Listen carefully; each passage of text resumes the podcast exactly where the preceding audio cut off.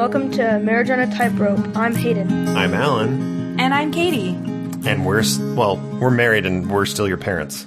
Get out of here. Yes! All right, go walk the dog. We're excited to share with you the interview f- from Shane and Wendy Adamson. Yes, honestly, the, these episodes that we do interviews with, I think they're great uh, because a lot of different couples share different things and they're going to hit different couples in different ways. But this episode is particularly useful or impactful for transitioning women, wouldn't you think? Yes, I think Wendy did an excellent job to speaking to her experience and, and her transition out. And it is fascinating. I mean, her story just of how she joined the church and how she grew up is just so interesting. And Shane is an incredible therapist. And so eh, during the interview, you'll hear thoughtful. them be super thoughtful and really validate a lot of the things Wendy is saying. And they really model a very good relationship um, behavior when one is transitioning out and one is still in. And you can tell that they are just very loving to each other. So we're excited to share that with you. But before we do, we have a few announcements. Katie, we're closing in on episode 100. We have to do something like great for that, right? It's got to be something big. We are interviewing President Russell M. Nelson for episode 100. No, we're not. No, we're not.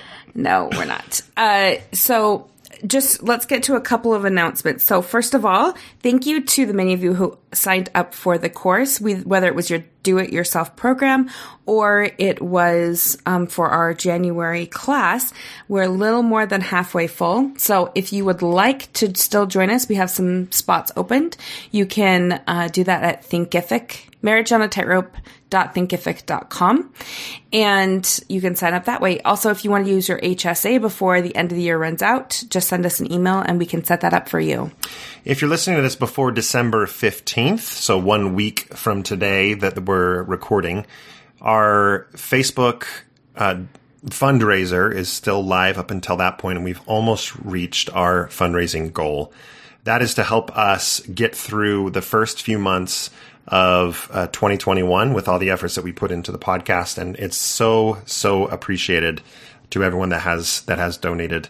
Um, I'm talking to you, donor. If you haven't, I'm not talking to you, but now I am talking to you. We love you still. Don't worry about it. Yeah, we do, and we are so grateful. It's really so awesome to see uh, how much people are generous this time of year, either with us or with, there's so many other things out there. Mormon Stories podcast.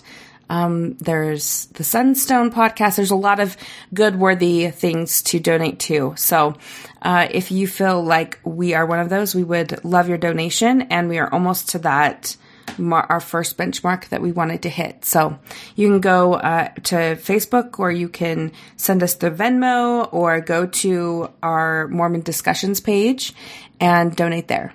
That's right. Last thing I would say is we just created a TikTok account. Why?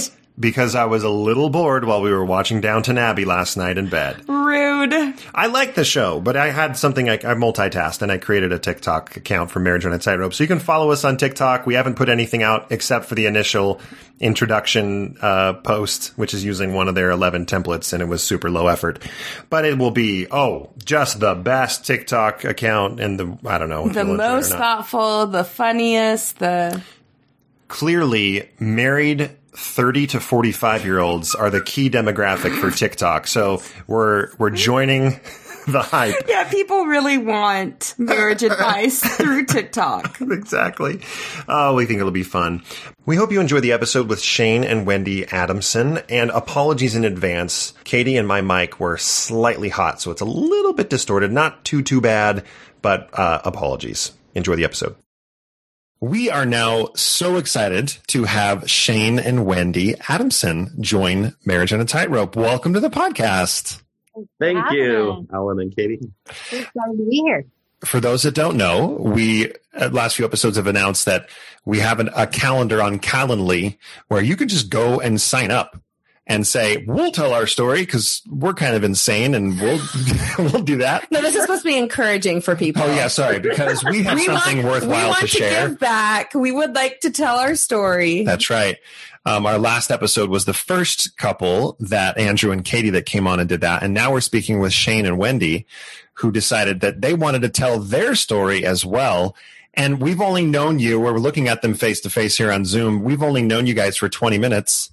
And we feel like we're so excited to have everybody get to know you, including ourselves. So thank you very much once again. Uh, let's go back to the beginning. First of all, where are you currently residing? We are living in, uh, it's called Savannah, Texas, and it's, um, we're about 20 minutes north of Dallas and right near Frisco, Texas, where we lived for nine years. And then we've just moved up to Aubrey, where Savannah is. I just went to Dallas for the first time in February. That was my last trip before COVID, and it was by far the best food I've ever had in any other city. It was amazing. It's so good. Well, And- outside of COVID. I know. Before we dig into your story, this is a, probably a good moment to just to mention that Shane, mild spoilers when we get to kind of what you do for a living, but Shane is a marriage and family therapist. And in fact, for the month of December, he is our visiting therapist for Therapist Tuesday in our uh, Marriage on a Tightrope Facebook group. And Shane, you posted something today. Today's Tuesday when we're recording. I looked over in bed. I woke up at 11 and he wasn't there and he was in the kitchen writing. So, yeah, he put his heart into that one. Let's get to know the Adamsons. All right, so what we like to do, if you've heard interviews before, everybody, is go back in time a little bit, talk a little bit about your LDS upbringing, where you grew up, what the church meant to you as you were growing up. And we spent a few minutes doing that leading up to, and this is how we met and got married. So why don't we start? Oh, we're pointing to Shane. You want me Yeah. to start? Because- Shane, all right, Shane's going to start. Yeah.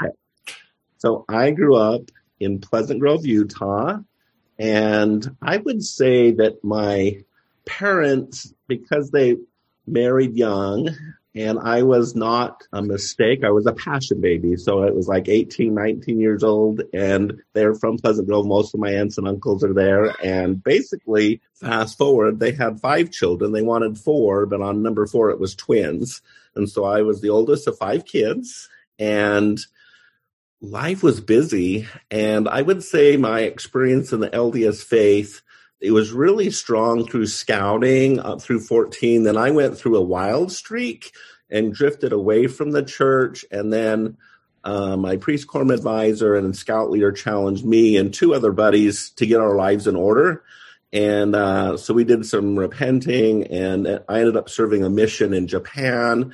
And that Oh. became a defining moment because the busyness of our family life was such that um, my parents were overwhelmed. And so it was just the leaders of the church kind of rescued me, basically. And so I kind of, the mission experience combined with that rescuing intervention was really impactful to me. So that's probably what led me to cling to the church. And in our early part of the, as we get later into our story, you'll learn that I was rigid and and reactive, and so I didn't do so well until I softened. But that's pretty uh, much the background. Is uh, my the other significant piece is just that um, our family experienced divorce, and so I was very much anti-divorce, and so I really wanted to fight for a marriage and felt like love could find a way.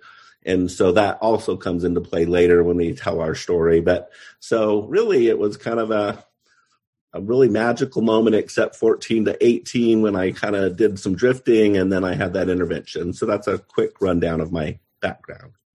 Okay, Shane, I want to I want to go back just a little bit. What age um, did your parents get divorced? It was a pretty orthodox family? You were at church every week, and and then also like, what does drifting mean?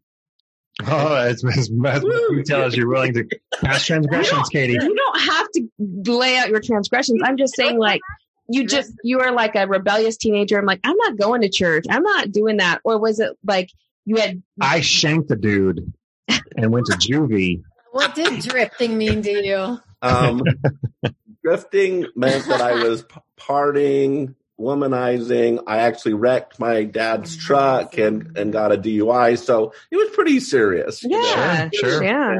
My parents didn't divorce until I was 30, and the youngest in the family were 18.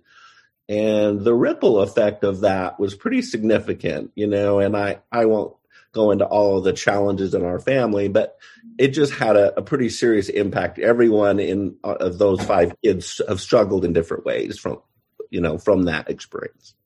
Sure. Let's go to your wife now. Wow. Well, There's so many facets to my world. Um, well, I I uh, was born in El Paso, Texas, and um, I my mom um, divorced uh, my dad, my biological father, and she was a classical ballerina. Somewhere in the midst of this, she met my my stepfather. I moved from El Paso, living with my grandparents, to San Francisco.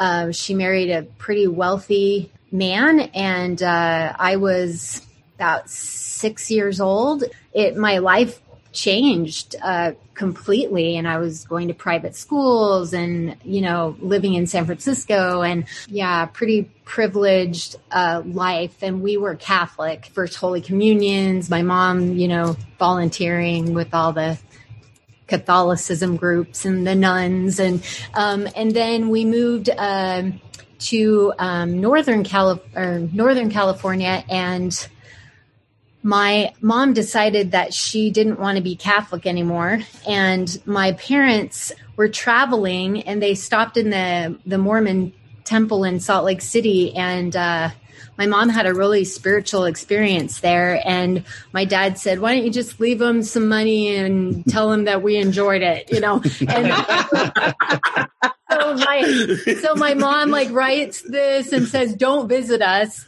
And um, about a couple months later, these little Mormon missionaries came with this like shaking with this thing in their card in their hand saying, "Don't visit us."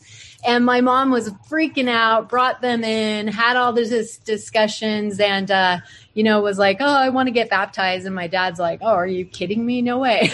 so we went through ten sets of missionaries, and uh, during those all those 10 sets of missionaries to this day some are still on facebook you know saying hey we remember the joneses um, you know that along the way of all those 10 sets of missionaries i don't think we really even knew all the doctrine that we were supposed to know to get baptized. And i don't think the, the elders before knew you know they didn't like telephone was really bad. Right. So Yes. by the time we actually got to the baptism point, you know, I told my dad if we weren't going to get baptized, I was going to end up smoking and drinking. And we were baptized that weekend.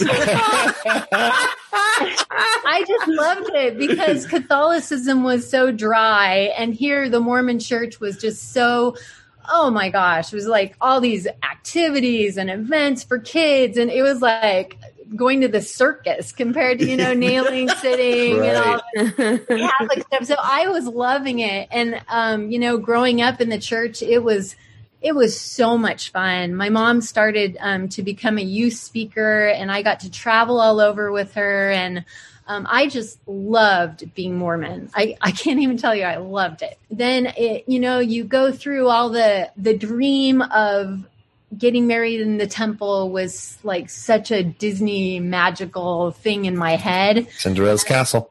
Yeah. right.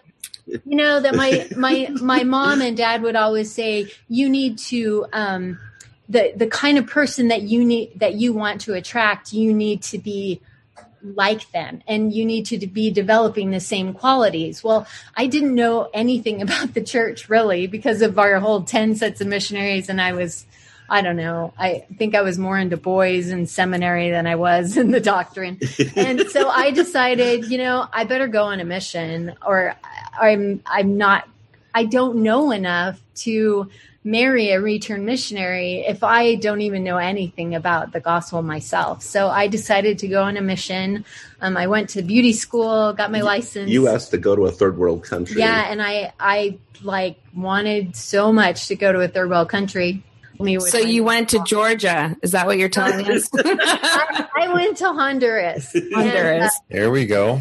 You know what I found? If you eat, sleep, and drink something uh, a day in and day out, it is going to be in your heart. And I was so Mormon and I was so excited to marry a Mormon. And, um, you know, my mom, this is interesting. My mom was a, a counts, well, she had this camp in, in, uh, at BYU and Shane was her head counselor. And Shane had asked, can I be um, a counselor next year at your camp? And my mom said, um, Shane, not only will I recommend you, but how would you like to marry my daughter? She's on her mission in Honduras. and she sends him this like glossy picture of me. And Shane writes me and says, Your mom just asked me to marry you. If you're anything like she is, I'll date you in a heartbeat, but marriage is a little too premature right now to tell. So we ended up writing back and forth for eight months. And I came back and Oh gosh, can I tell the story really fast? Yeah. This is awesome. So, um, so next year that Shane was a counselor at the camp, my mom was introducing him to everybody as her future son-in-law. And so all the counselors were like, "Oh my gosh, are you going to marry um, you know, her daughter?" Um and uh Shane's like, "You know, I don't even know her, you know." I've been writing you. Yeah, I, yeah. I knew you, but Yeah. not at that level. And Right. um, so when I came back, all the all the counselors decided to play a practical joke on Shane, and that I was going to be his mail order bride. so they they said, okay, you you have a wedding dress and a veil, and and we'll do everything. So They told me it's just going to be a little council reunion, and they told me a half hour later than everyone else. So everyone's set up for this mock wedding, and it looks and like I a wedding. it was a practical joke. and there was a me. there was a preacher in Bermuda shorts and a tuxedo, and they, they said so Shane walks in and he's like wringing his hands. He's so scared and nervous, like what the heck?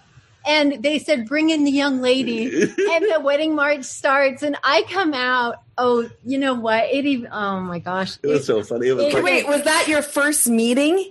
first Yes. time meeting. Yeah. Oh my goodness. I'm gonna tell you, it even gets worse. Okay, so when I was on my mission, there were terrorist threats to kill the missionaries, and they had uh, they That is shut down funny. Our mission. Oh, that that is not funny. No, no, that was No, I know. I'm kidding. I'm kidding. that was scary. But but Shane had not sent me a picture of himself, and so he said. I'll send you one at the end of your mission. So we were in lockdown and the zone zone leader calls me and says, Well, I got a letter from Shane. I said, Oh my gosh, open it up. You know, what does he look like? La la la, because they all knew. And they swapped the pictures out and gave me some other family's pictures.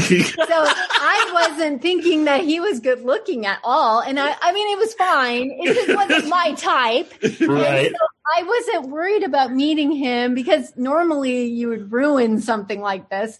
And when I- I came out, it was not the guy in the pictures.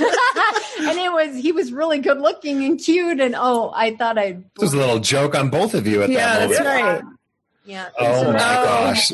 This this this story is so funny on so many levels because I'm thinking like you had you had an arranged marriage, you grew up Catholic, and did your dad ever get baptized? Did you say Stepdad, right? We were all You said baptized that? that you were all? And how old were you? I was 12. You were 12.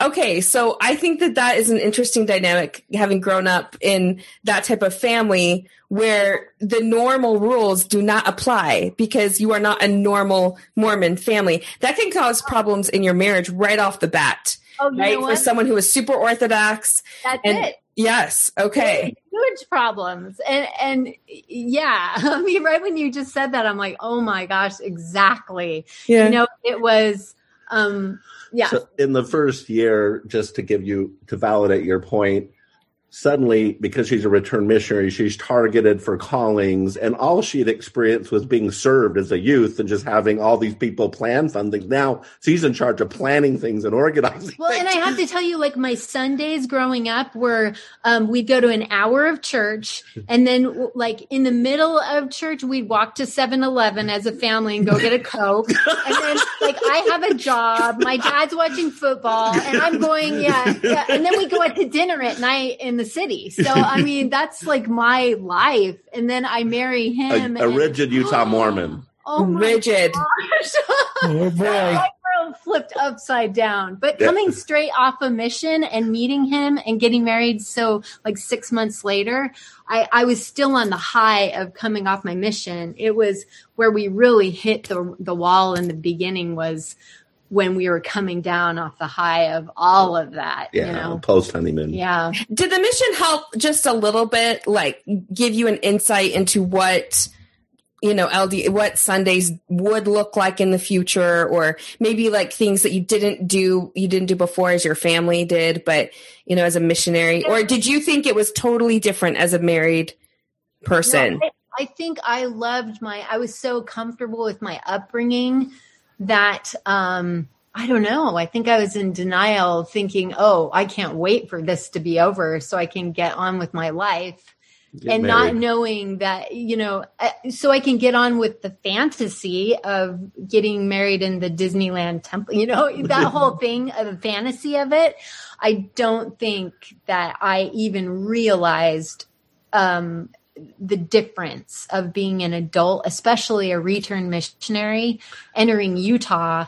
Um, I'd never seen my parents ever have a calling. So um, it was crazy. And yes, I knew I was used to the structure of the church being a return missionary and I knew what was expected of me, but to actually do it after the mission, it, I didn't want it. I did. I didn't want it, but I thought I did. Yeah. Mm.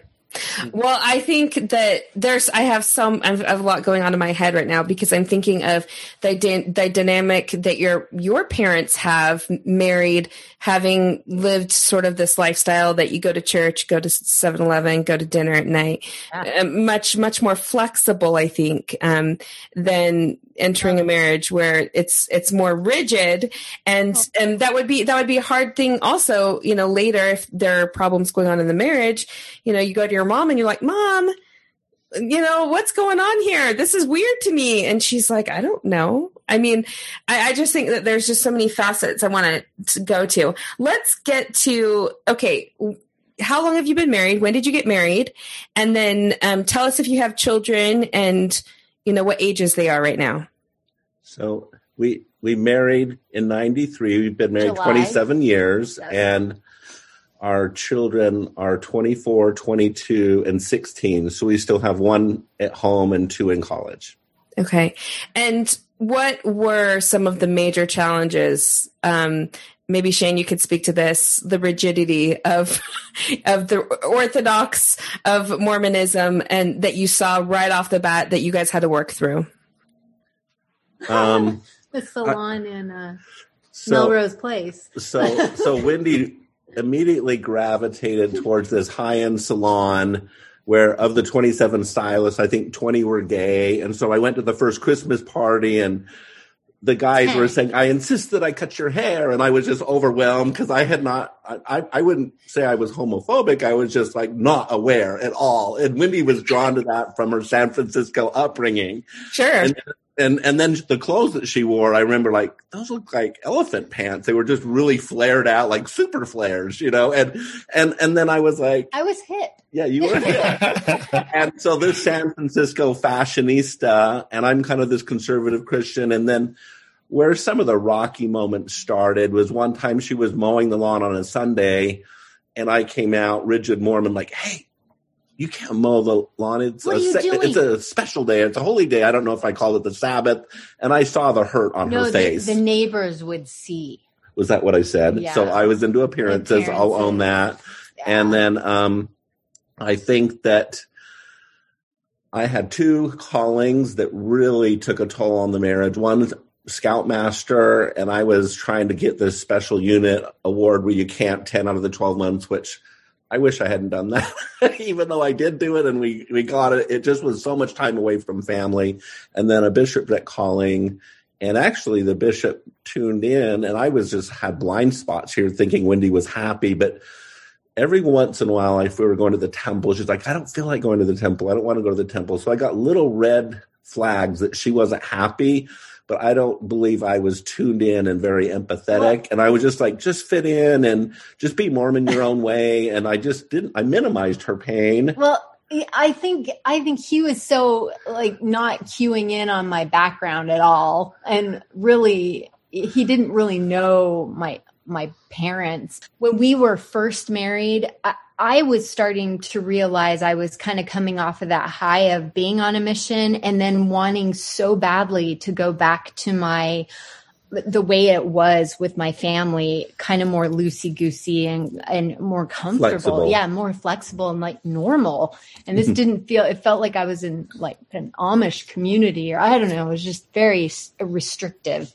And, um, I can remember Shane saying, I need for you to read scriptures, you know, 30 minutes with me every morning. And I was like, oh my gosh, I cannot stand this. So I would go to the salon and try to kind of run away. And then, um, I was getting into watching Melrose Place and he was trying to like lure me away to, to like not watch that because it was bad. And oh God. Okay, the equivalent of for those young young people, the equivalent of Melrose Place would be what like Real Housewives, Or, yeah, yeah, yeah. right? So it was bad. It was bad Mormon behavior. Oh, I loved the salon. No, Yeah, Wendy fit in at the salon. yeah, I loved the salon. It, it, but it felt like home to me. So it was my escape. Yeah. Right. And I would say, sh- a, a significant experience with the salon was that she she set a boundary with me saying i'm not going to be a barefoot pregnant mormon wife i want to work and then about after having taylor a lot of the the clients that she was cutting their hair they were having kids and doing play groups and if am i getting that right make it right if i don't have right and so you started to have second thoughts where you wanted to be home or, No, no. or make it right that was in the second year No, I had year. I had um uh, three years in. I had my first son, and then um I was noticing like having him at daycare. It was really difficult for me, and I wanted to be with him. And then I accidentally, my daughter knows, uh, got pregnant with my daughter when he was nine months old. So it was just like whoa, everything was happening so quick. So I would say I we sat down and talked about it. Of course, Shane was like, well, the prophet says that you should be a stay at home mom. I loved being in the salon, but I don't, I don't, um, yeah, I didn't, I can't do things half and half. My, my Right. heart wanted to be with my kids. So I decided to let go of my dreams of, you know, moving up in the salon world because I couldn't have been a mother and I didn't realize what that even meant. But I loved being a mom. So gave up my hair career. But I'm starting it back up right now. Oh, that's great. That's very exciting for you. We'll have to Good put a little you. 30 second advertisement spot at the end of the episode. Let's go to Shane. Um, you, if you want to just talk a little bit, maybe a few points as to your parents' divorce. You said happened when you were 30. So Yeah. you, the two of you were married, raising kids, and what what kind of effect did that have on your marriage and you personally? First of all, I think the, the biggest consequence that hurt me the most was family traditions around Christmas, Thanksgiving, get togethers fell apart. The leadership of our family fell apart. And I, being the oldest kid, and a therapist was trying to like organize little family reunions and get togethers, but my siblings were kind of like herding cats. Like they're like, we don't want to get together. Okay, we'll get together, but don't try to micromanage us, Shane. So it was just really awkward, you know. And then I, as a therapist, see tons of couples fall apart and have a divorce, and I kind of get to see the aftermath with people that go down that path. And so I just see a lot of pain, and that impacts the way I, I view marriage. So I was knowing that we were having some real significant marriage issues, but kept my faith that love would find a way. But yeah, it, it the plot thickens as we go further down the path of the mixed faith marriage challenge. The Yeah. the thing that was so awesome is I man, I just just always so in love with him and our chemistry is just amazing and our and so you like take that portion and it was just so amazing and then the church part was not. Yep. I validate that. yeah shane I, I mean i'm i'm thinking about you and you're seeing your you're saying like love will find a way but that wasn't the case for your parents I don't know. Did you feel like you were naive in in thinking that or feeling that? Probably I was naive. I could validate that. Yeah. Yeah. I feel like you learn a lot, right? When you have to go through it yourself. And- Right. And you know, one thing Alan and I were very naive at uh, at the beginning when we would meet with couples, we thought, well, no, you. I mean, we always feel like if you if you have a good marriage, you can work through this mixed faith, you know, thing. But then quickly we realized there were couples that didn't have a good marriage, and then you add a mixed faith, a transition on top of it, and it it crumbles, right? It, and sometimes it that's the way it should be is that they need to part ways. But at the beginning, Al and I were like, no, we need to save every marriage and we need to, you know, help these people stay married. And, and I think that was, I mean, I asked you because it was very naive of us to think that that um, was good, what was good for, for everyone. It's not good for everyone, right? I, I do believe that sometimes for people to grow in the ways that they need to, divorce can be an option. And I see that in my counseling practice. And there were a couple times because we were separated two times in the early part that I felt like we could divorce. And I was trying to wrap my head around, even though I'm a therapist and I'm supposed to know this, I have to eat humble pie and realize that our marriage could fall apart and we may not make it. And we need to kind of set each other free to start a new life. But we're here in a better place. But there, there were some touch and go places that were very close to divorce. The the very interesting thing though about our our marriage is we Yep. Yeah our we were so we've always been so close and we've always had such a, a strong connection. So as I was in separation number one, I still loved him. And separation number two, like wanting the very best for him and like putting my heels in that I'm going to divorce you so you can finally be free and have that Mormon spouse that you always wanted. So, and that was um 3 days before we signed papers we reconciled. So, the the love was always really strong. Yeah. Wow. We, we, okay, I can't wait to get to the portion when you talk to us about how love did find a way, right? Hmm. All the different ways that you found this to be a strengthening of your marriage and how you, you got to that place. Uh, Wendy, we'd, we'd love to hear. I think before we started recording, you mentioned, Shane, that it, it would spend about eight years. So, Wendy, would love to hear. You've already given us a taste of this wasn't the LDS life you thought you were going to, you were getting into. Get us up to that point eight years ago uh, that it kind of came to a head. What did that look like for you? Um, it was actually 11 when, when I first started. And, um, it was, you know, the whole, the whole battle over, um, being, feeling too controlled, feeling too controlled by the church, feeling too controlled by Shane. Like I could never get out of callings. I, I was supposed to do callings and do them well. Um, Shane would say, you know, I don't understand you. Why, why can't you just you know, be like all the nice, good Mormons out there, the girls, you know, and I, I put up, I put up walls of, oh, I'm just going to be, you know, angry Wendy. So nobody comes up to me, you know, so all, all these walls and, and, uh, my godsend in all of this was I loved being mo- a mother. And so I could go inside and be with my kids and be so happy and then walk out the door and, there everyone was you know my my ward was everyone in the neighborhood you know was in in the ward house so everyone knew everyone's business and and um so i decided i i just wasn't happy. And i, I you know at that point going to church felt like um a, a dark black hole you know going going there. I didn't want to be there but i had to be there. You know, my daughter got baptized and, you know, I had to, I made a blanket and, and did a talk and I didn't want to be there. And so finally it just came to a head and I, I took my garments off and I just said, you know, this is the start of it. And, um, I want out and, um, you know, the, the buzz around the ward was starting to go that I was, you know, something was happening to me. And then, you know, I experienced being shunned.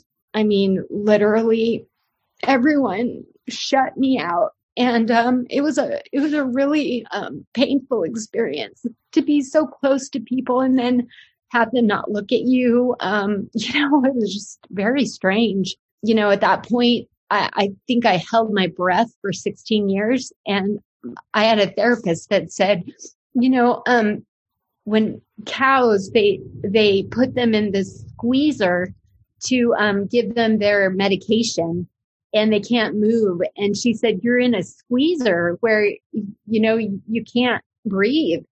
And I did it for so long. She said, if you kept doing this, you'd be in a mental institution, you know, down the road. And so finally I just said, I need to be free. And I just took uh, my metaphor is I took a sledgehammer and I shattered every glass wall around me and I didn't care what happened. And you know, um, in hindsight, there was a lot, there was a lot of damage that was going to happen, but I'm really grateful that I did a really hard thing because, um, it's hard to stick up for yourself and it's hard to do what's right for yourself when it can look really selfish. But for my mental health, I'm really grateful I did it. That was at that point when I was getting shunned. I told Shane, I, I have to get divorced or we have to move out of the state. I can't, I can't live like this. And, um, so he said, you know what? I want to keep our marriage intact and let, I'll move wherever you want to go. So I wanted to live with Mickey Mouse in Florida. and, but the schools weren't that great. so when you look on best schools in the country, Frisco, Texas popped up and that's where we moved and we just didn't look back. And I was so thankful for Shane for, you know, like selling his business, starting over. I mean, it was hard and I'm really thankful for the sacrifices that he made. But, but it, it only got worse, you know, from moving here, thinking that everything was going to be better to um, just the pressure of, well, now we're in Texas where it's not as rigid. So, you know, nobody, everybody like holds your breath and don't say anything at, at, on Sunday because mom's putting her toe back in the church and I don't want to like mess anything up. And, and, you know, I would be in relief society and Shane would be you know, in a couples thing with me. And I, I could see him looking over at me like, oh, is she getting emotional? Is she feeling the spirit? Is she, you know, just every, he was so like hopeful that, that this was going to change everything. And I loved the people, but that's when I started, um, really going, I've got to see for myself if this is for me. And that's when I started reading um, books of other other people's journeys, uh, ex missionaries, their journeys. And, and then I started going, you know, I've never really delved into, um, the, the history of the church, you know, and then we have the internet. And so I, I started going in and, and, you know, for the first time, really taking it on for myself going is this right for me and how powerful that was for me to be able to make decisions for myself and and learn about you know was it true or not and um yeah it just slowly slowly i slowly started morphing out and i tried other um, churches non-denominational churches i went to one for a while i went to another for a year and a half and yeah Mm, That's your story. yeah Mm, Hearing your pain makes me sad because that tells me that there's still some raw spots, even eight years later. yeah And it's hard so- to visit it Okay. i feel like it's behind us Thanks for having the courage to share that.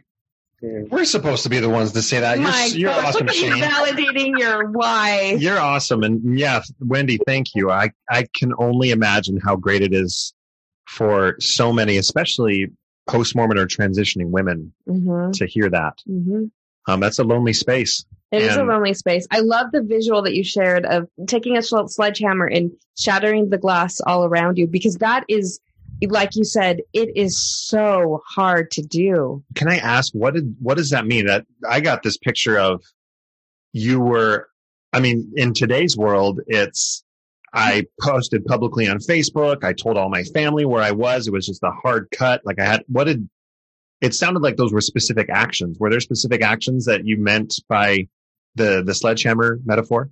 Being the daughter or the wife that was supposed to do everything the way that the church had stated that we should do it, uh, getting married in the temple and making covenants that say this is the way that we're supposed to do it, not wanting to mess up the structure of the kids and what what's going to happen if I leave the church. Will that send a ripple with my kids and my family? Um, my, I mean, there's a there's a lot of ripple effects that happen. So I think that there is a there comes a point that you're in so much pain that you want out of that and you're willing to risk everything for it and you don't care.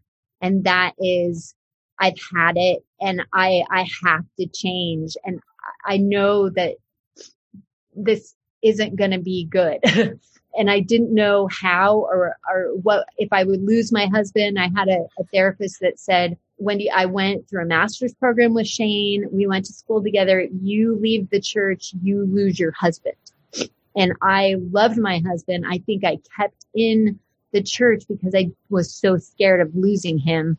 And there, there came a point that I said, no more. I just can't do it anymore.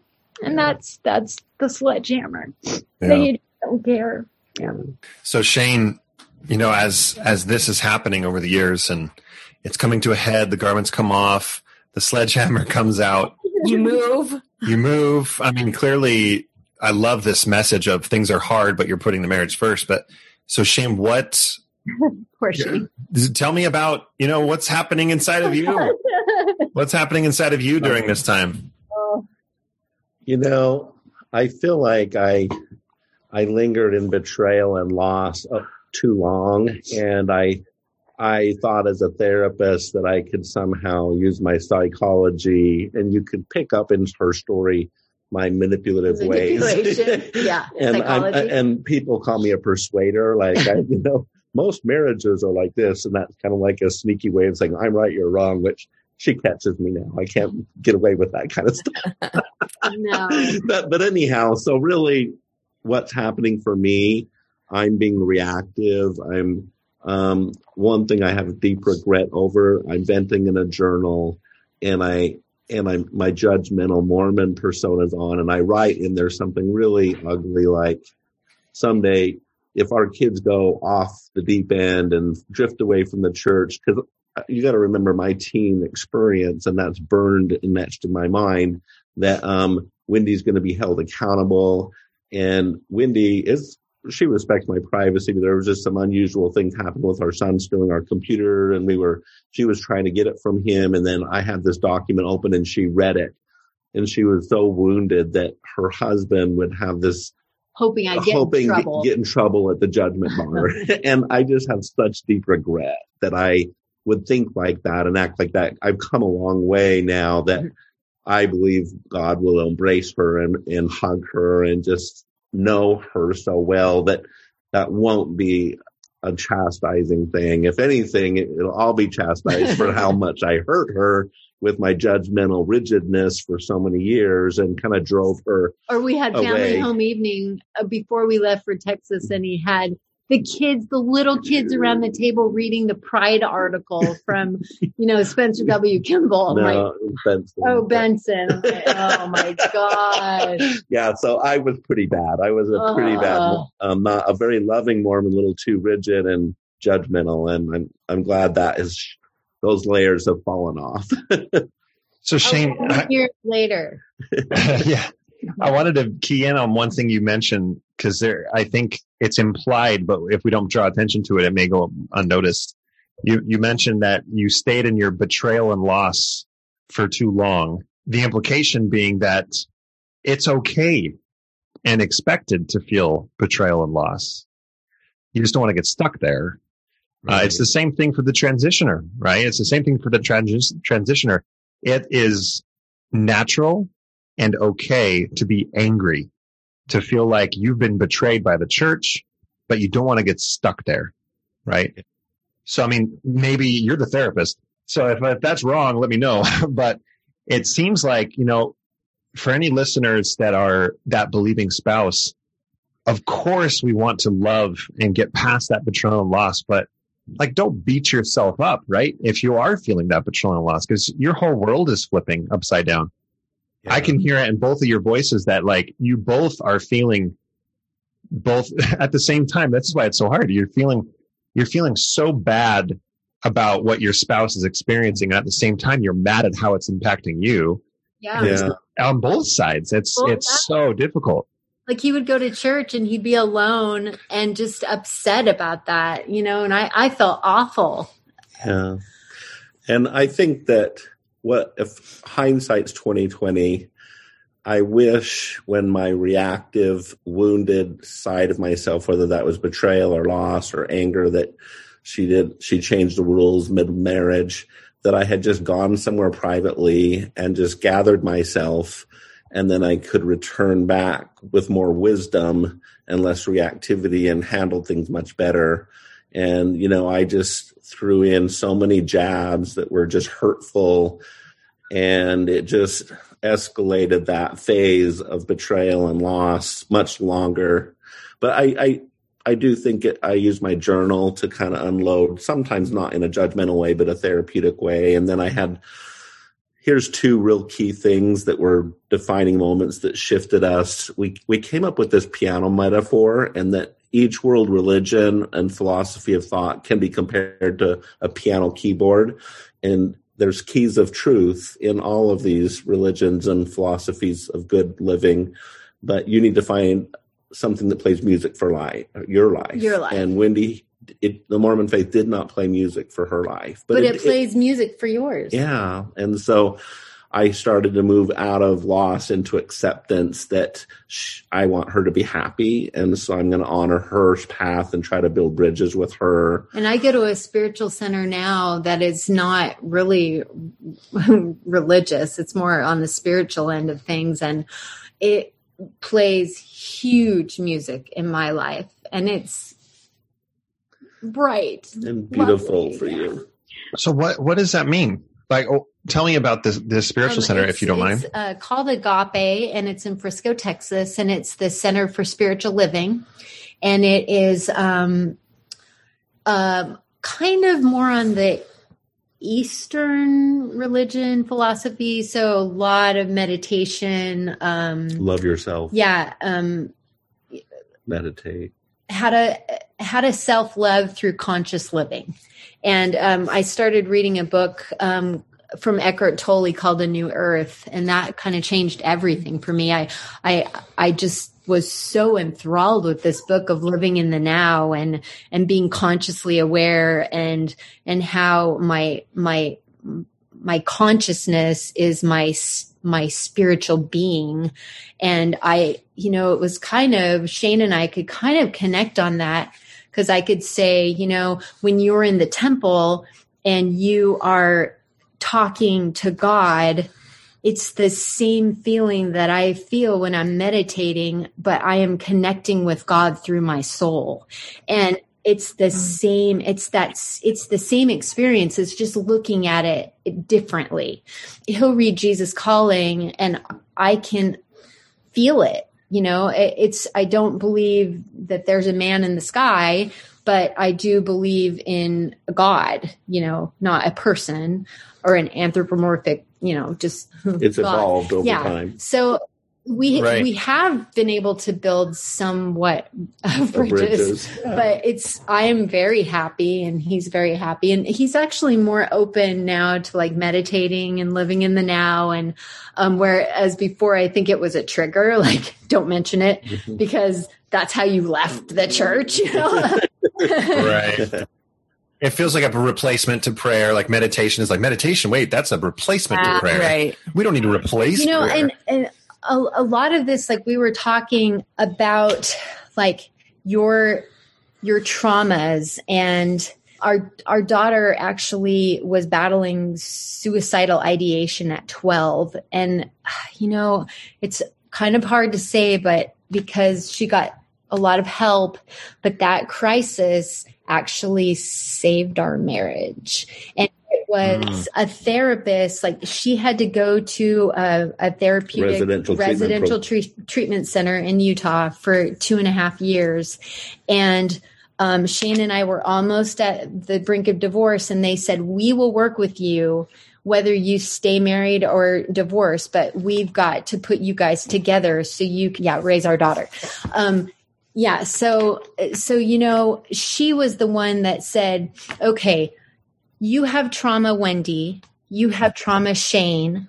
So what I need for you two to do is go to therapy and start working on your issues because it's like I was telling Shane today when we were talking about all this, you know, it's it's the battleground of who's right and and I'm right, you're right, you know, it's the church versus the church or wherever the other spouse went when really in therapy we we sat down and we both went to therapy on our own started healing our own individual pains and then having a therapist bring us together once and once we're still working on each other bringing us together and saying okay let's look at the facts. And she she was the one that started putting it together and saying well Shane you know, what about this? Maybe, you know, maybe because you're a therapist, everything is always right. You know, Shane was always right because he was a therapist.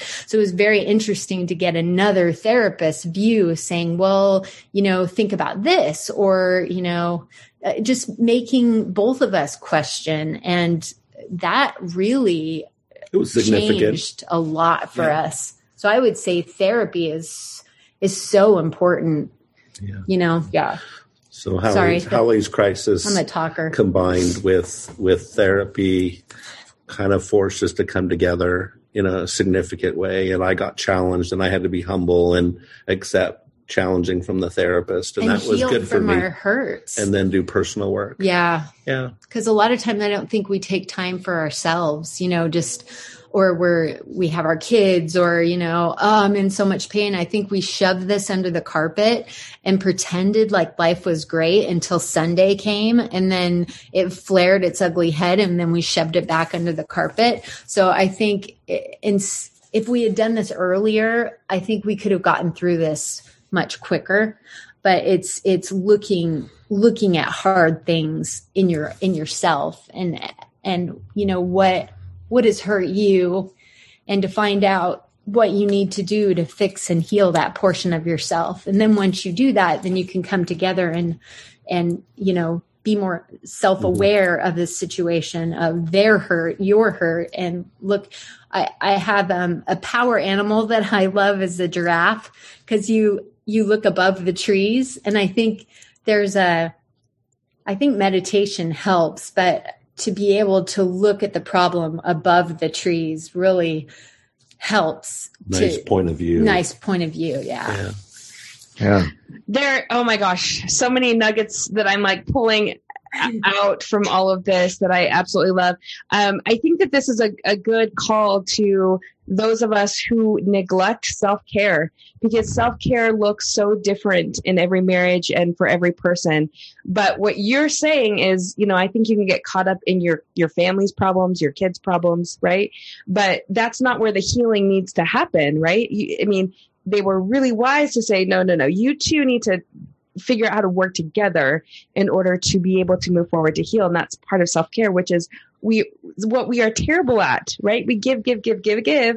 And then when it comes to, to sitting down and taking the time and perhaps the money and, um, in order to do that, but I think it just goes to show that you're, I mean, the two of you are the base of the family. Everything good, healing wise, and um, comes from that base. So, Shane, I wanted to ask, what were some of the wins that you felt like you both had through, uh, you know, going through therapy and maybe communicating on a better level? What, how did you feel about it? I think that the therapist, her name was Diana, was basically in a gentle but direct way saying, I see your pain, Shane, and I see how you cling to the church. And I also have a tendency of over functioning and I need to slow down and do self care. And so the therapist, in gentle ways, just pointed out, could I get you for your homework to do your work, Shane? And, you know, I want you to look at this piece or that piece. And, and I had to, you know, drop some rigidness, judgmental, um, worrying and fear based around my kids if they're not all in the church that somehow they're going to fall down into the gutter because I had that experience in my teen years and I watched my siblings kind of struggle. And so I had to really just kind of live more in faith. And then the other defining moment, a win, even though this was still in the middle of some crisis, we did a 20 year vow renewal on the beach and we, we wrote our vows to each other.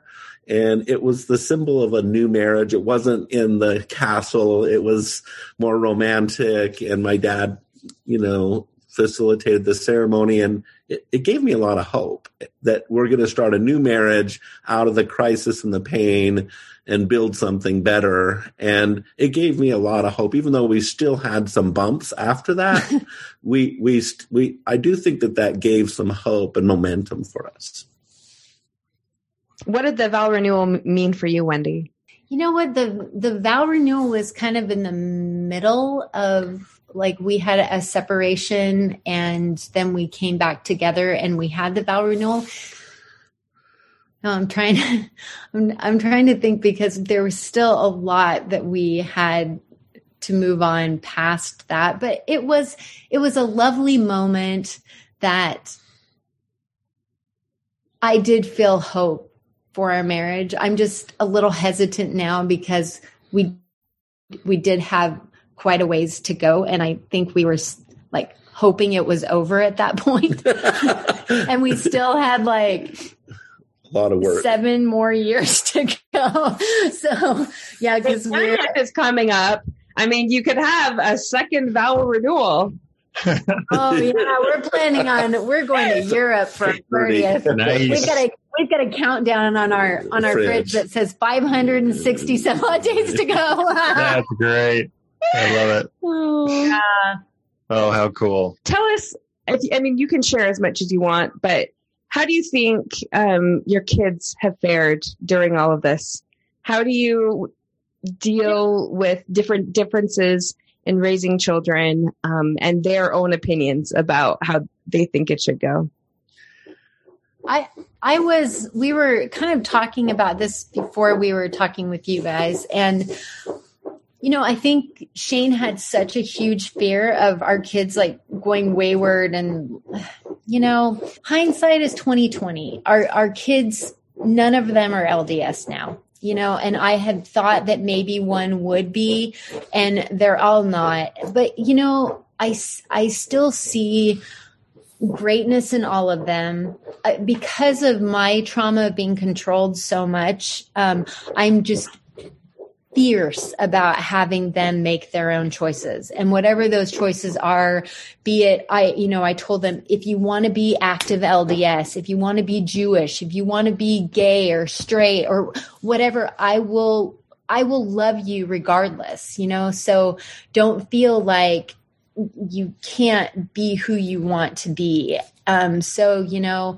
our son was LDS for a long time. Our daughter, our mm-hmm. youngest daughter was, and then our oldest, our middle child went off on my direction and she lives in Portland and she's loves the earth and, so, you know. So I want to chime in here. I'm a big, I do a family book for each year and, and I do a newsletter I'm going to give you a glimpse into Noelle at five years old. So this is before any of the shelf falling. Okay.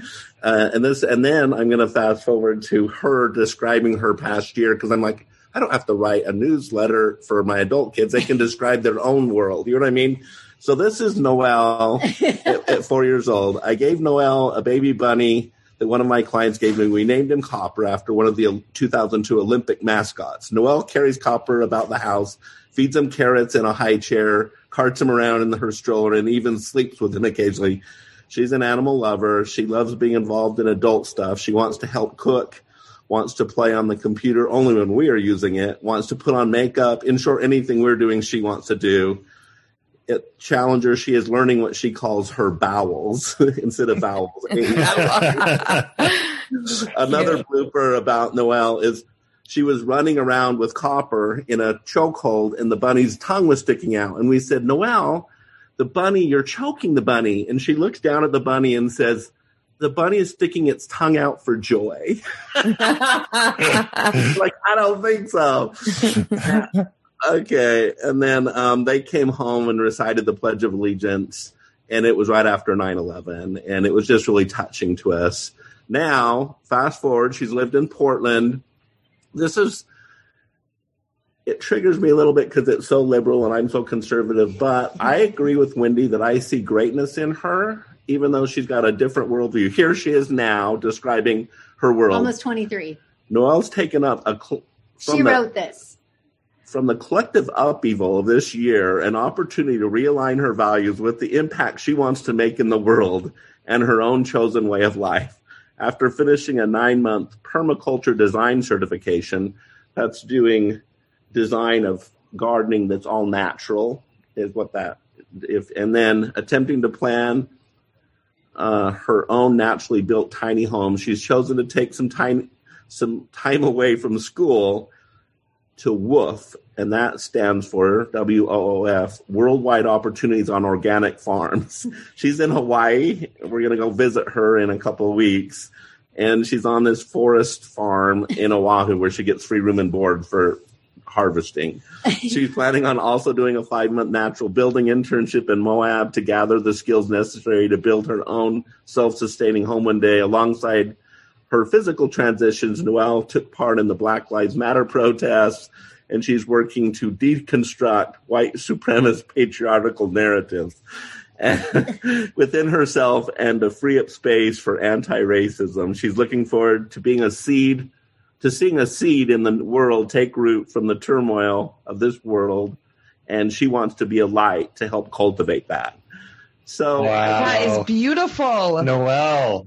She's a rock star. She is pretty amazing. You know, and our kids had a, a lot. These two had our our oldest had a lot of years in the Mormon church, you know, up to 14 and 16. Yeah. And they look, both of them look back on it and say, I loved being Mormon when we were kids. So I think it shaped them into great people. Yeah. Yeah, I think so too. I love the, um, just the thought of her all, I mean, from a young age, saying what she thinks about her bunny. No, you know, just reframing what everyone else is telling her. She's reframing, oh no, he's sticking his tongue out for joy. And now she's doing that as an adult. She's reframing what people see and she's oh, doing it so it works for her. And I, I see that in those two stories and it's, it sounds like she's being true to who she is. Oh. So that's very beautiful. Hmm, and one, one last side note is in, in the blessing of giving her a name, I felt prompted that she would make a difference in the world. And I must admit that I had this narrow minded, like, oh, she's going to be a missionary, but she is an earth girl. Like she loves Mother Earth. And it's got a whole new meaning now that she's really into like saving the earth. And, and it's just so I, we didn't teach her any of that. She was just drawn to that, and that's her life call now. well, this one's on you, Dad, for for telling her she's going to make a difference, literally in the earth, in the world. So, and she's making a difference in the world. Can I wow.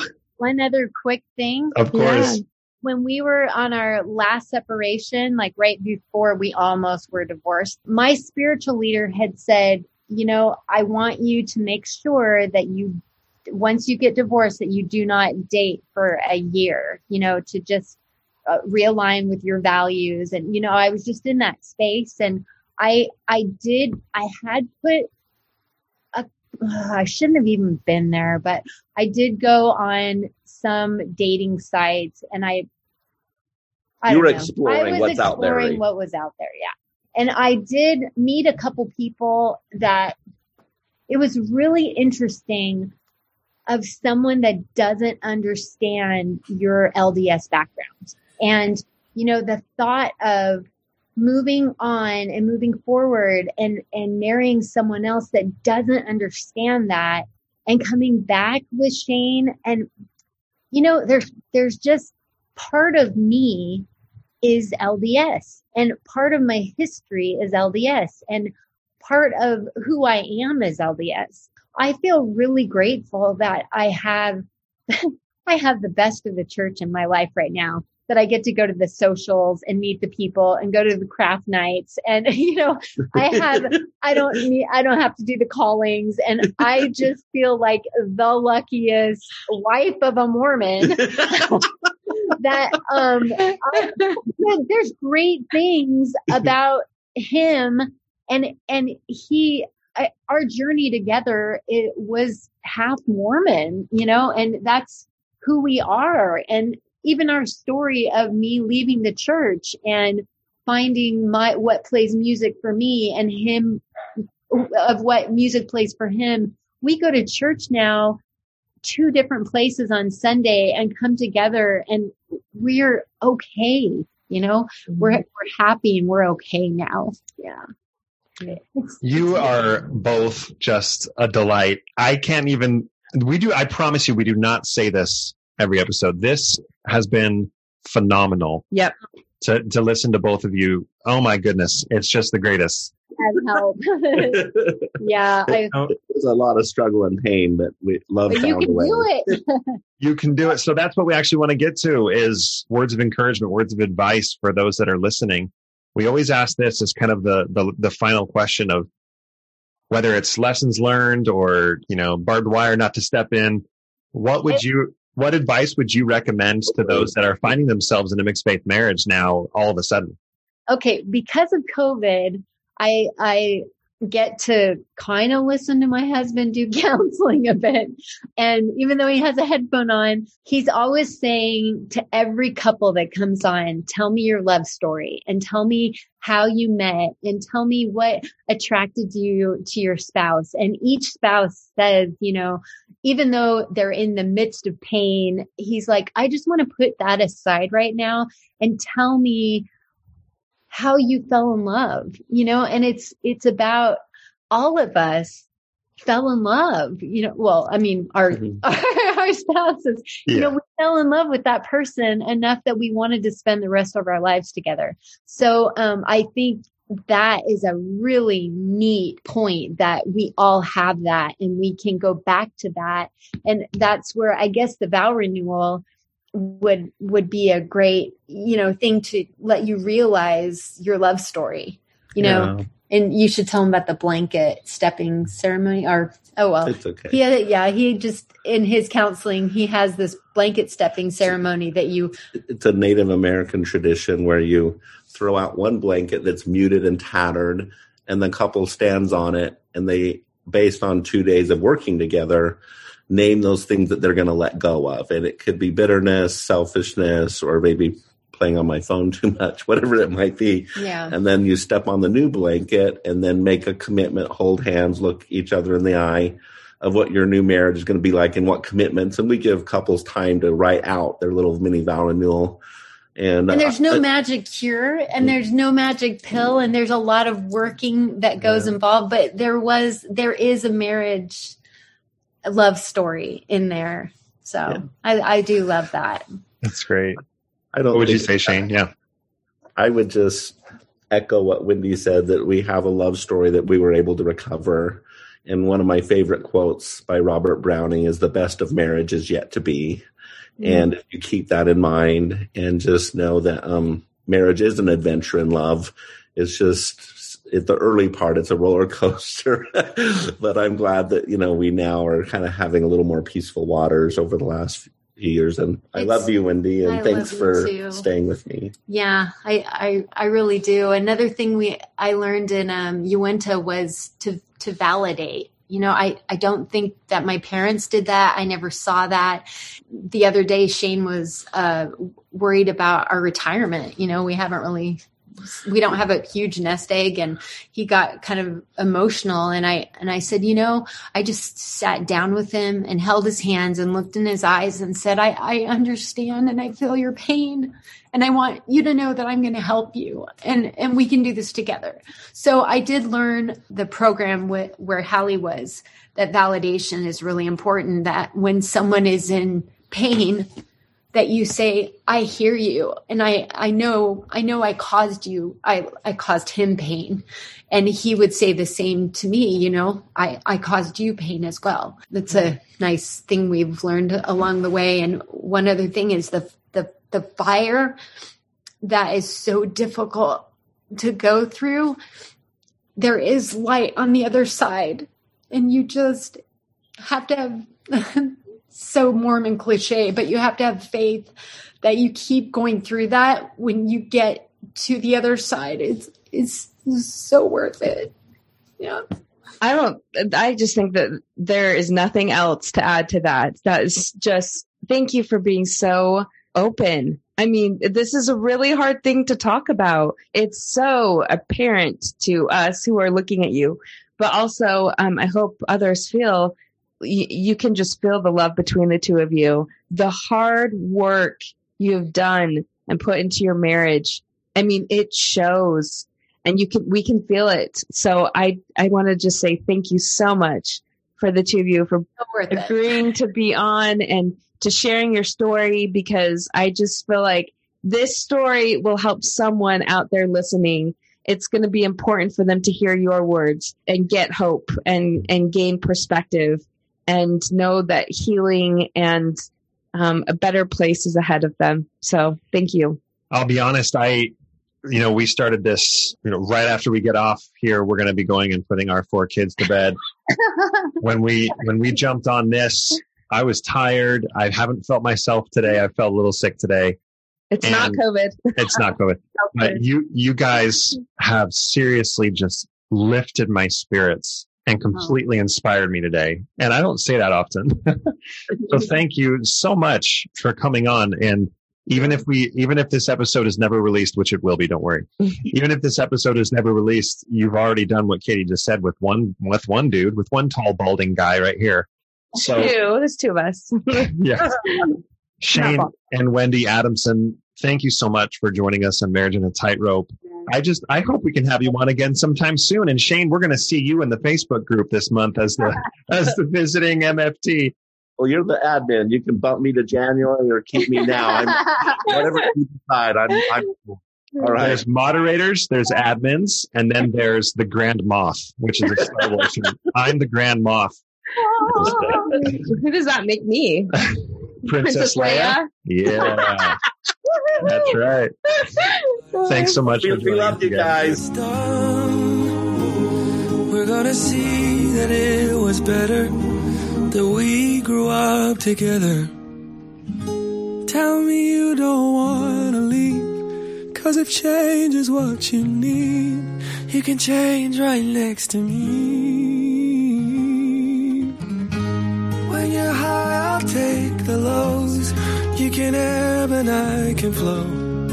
We'll take it slow and grow as we go. Grow as we go.